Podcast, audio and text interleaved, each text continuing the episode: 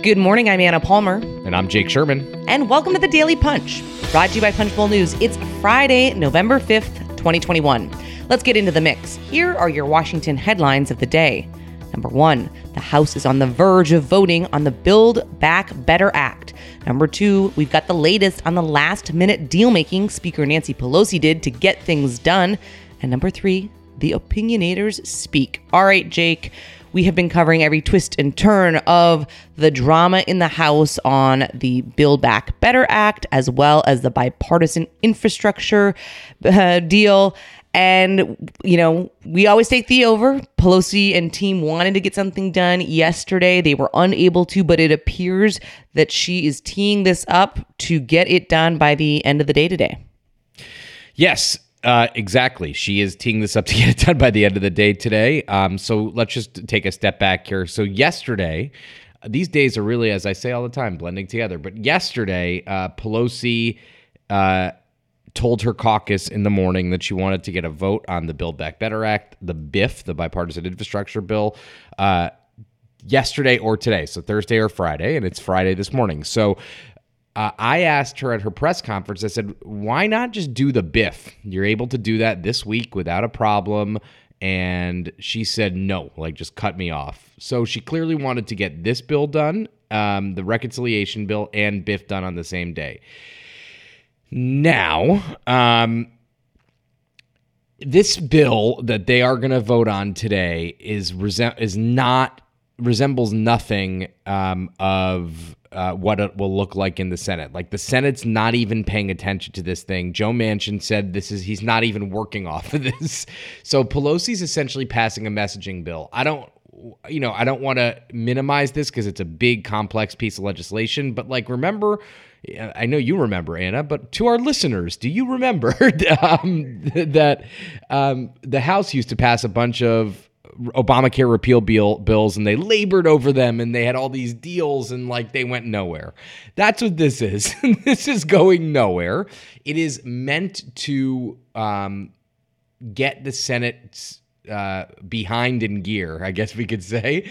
Um, and uh, uh, and listen, I, I, I we'll see if it does that so I, I, guess the downside here is that they're releasing this infrastructure bill. It's going to go to Biden's desk without a reconciliation deal. That is not what we had been told would happen for a long time. So there's some part of this that's that is um, incongruous with what we know to be kind of promises that were made and strategy that was long held.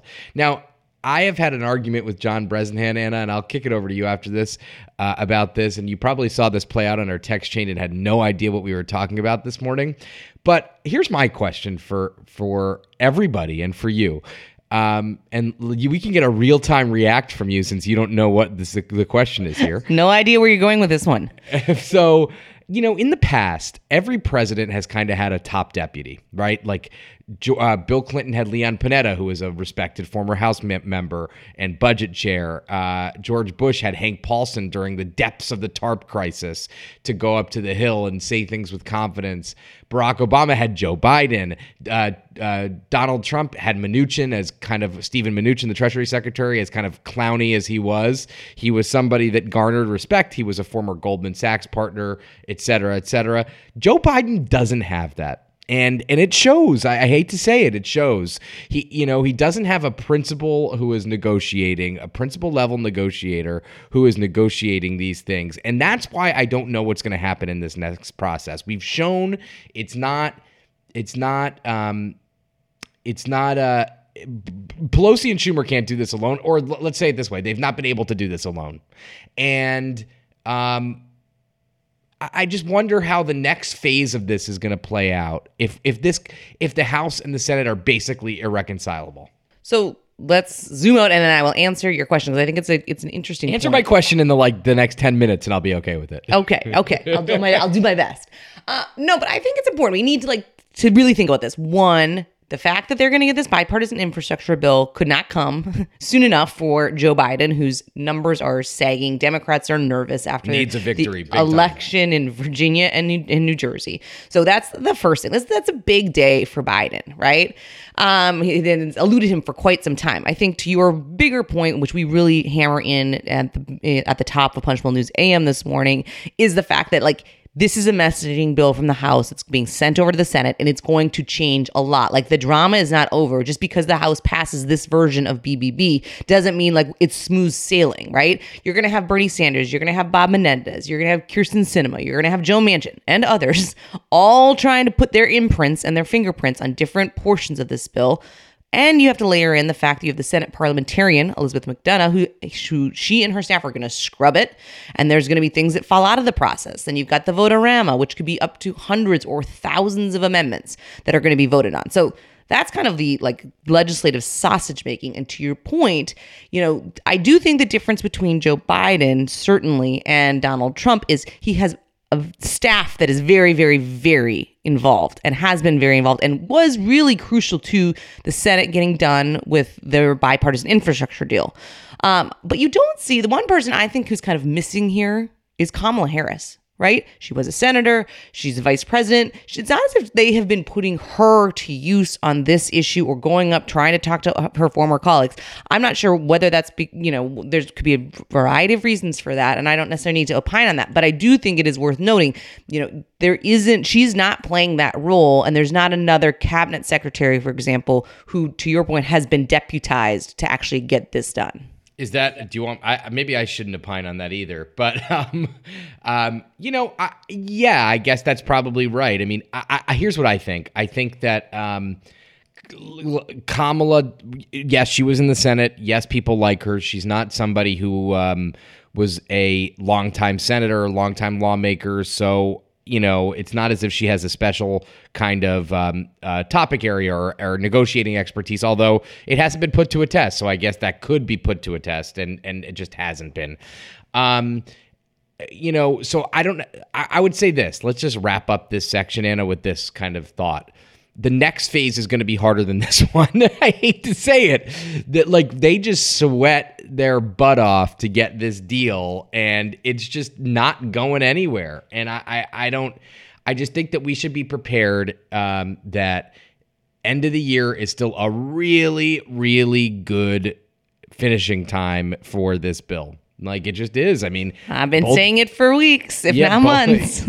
both of these chambers, both chambers are out next week and then we have um, one week in session. So like, let's assume that week, the week of the fifteenth, is just kind of like a, you know, you know, Senate getting comfortable with its slippers type thing, you know, uh, and then it's Thanksgiving. And then we're in the first week of December, and that's government funding and and uh, uh, debt limit, or maybe not debt limit. We'll have to see what happens on that. But like, so you know, that's kind of a uh, that's that's where we are, and I, I just think it's important to keep that in mind.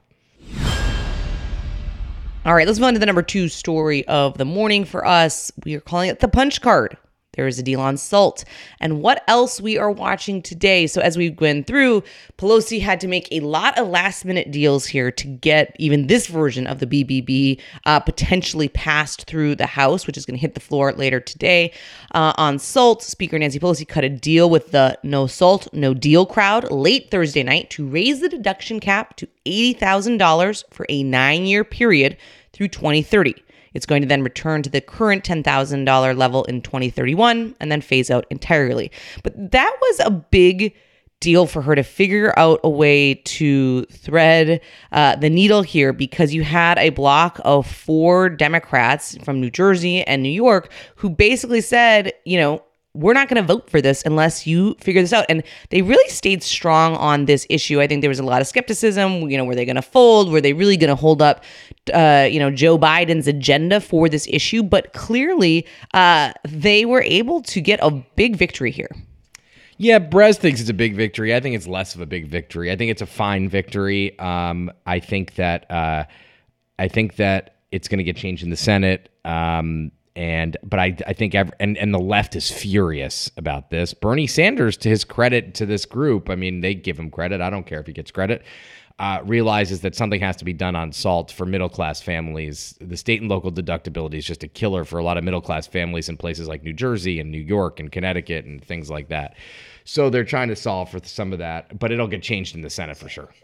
All right, let's just move quickly on to the other some other things that happened. We have the group of Democrats who was focused on immigration uh, vowing to oppose the reconciliation package unless immigration related provisions were included.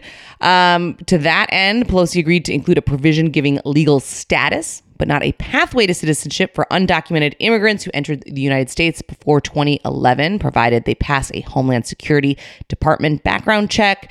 Uh, there's also some language for the real moderates uh, in terms of the uh, the Jared Goldens of the world, the Ed Cases, the Kurt Schraders, uh, who've been really on leadership's radar screen since day one, since they only have that three vote margin. Um, and so the question on that is really going to be where where do they end up along with Stephanie Murphy who from the Democrat from Florida who said you know they want to have a CBO score they want to have uh, you know joint committee taxation scores not White House estimates for this bill and that's that's clearly not going to happen Jake yeah I mean I so she could lose how many votes three votes and still pass this thing um she could let people take a walk but she's got to you know she's got to have the votes on the other side um so, you know, I think there's a lot of bruised feelings. I mean, I talked to Murphy yesterday. I talked to Henry Cuellar of Texas, and they both kind of said, like, we've been getting the runaround for weeks on this. And, and, we're sick of it. And and you know, and I think there's just a lot of mistrust. I mean, the leadership has said they're going to do a lot of things that they've not done, and and I think that's bruising to a lot of people. And it's gonna and but listen, this is very difficult. I would say, um, like this is not these things aren't easy. And I, I wonder how much this has been, and we maybe we should explore this in a newsletter, but we're exploring it here. Maybe this has been like like during Obamacare, we were writing like one story a day, right? And maybe I wonder how much of this is just supercharged by the fact that there's like an intense media climate. We've probably not helped. We have three editions a day. Um, Twitter hasn't helped. Um, I wonder how much of that plays into this. That's certainly something to think about.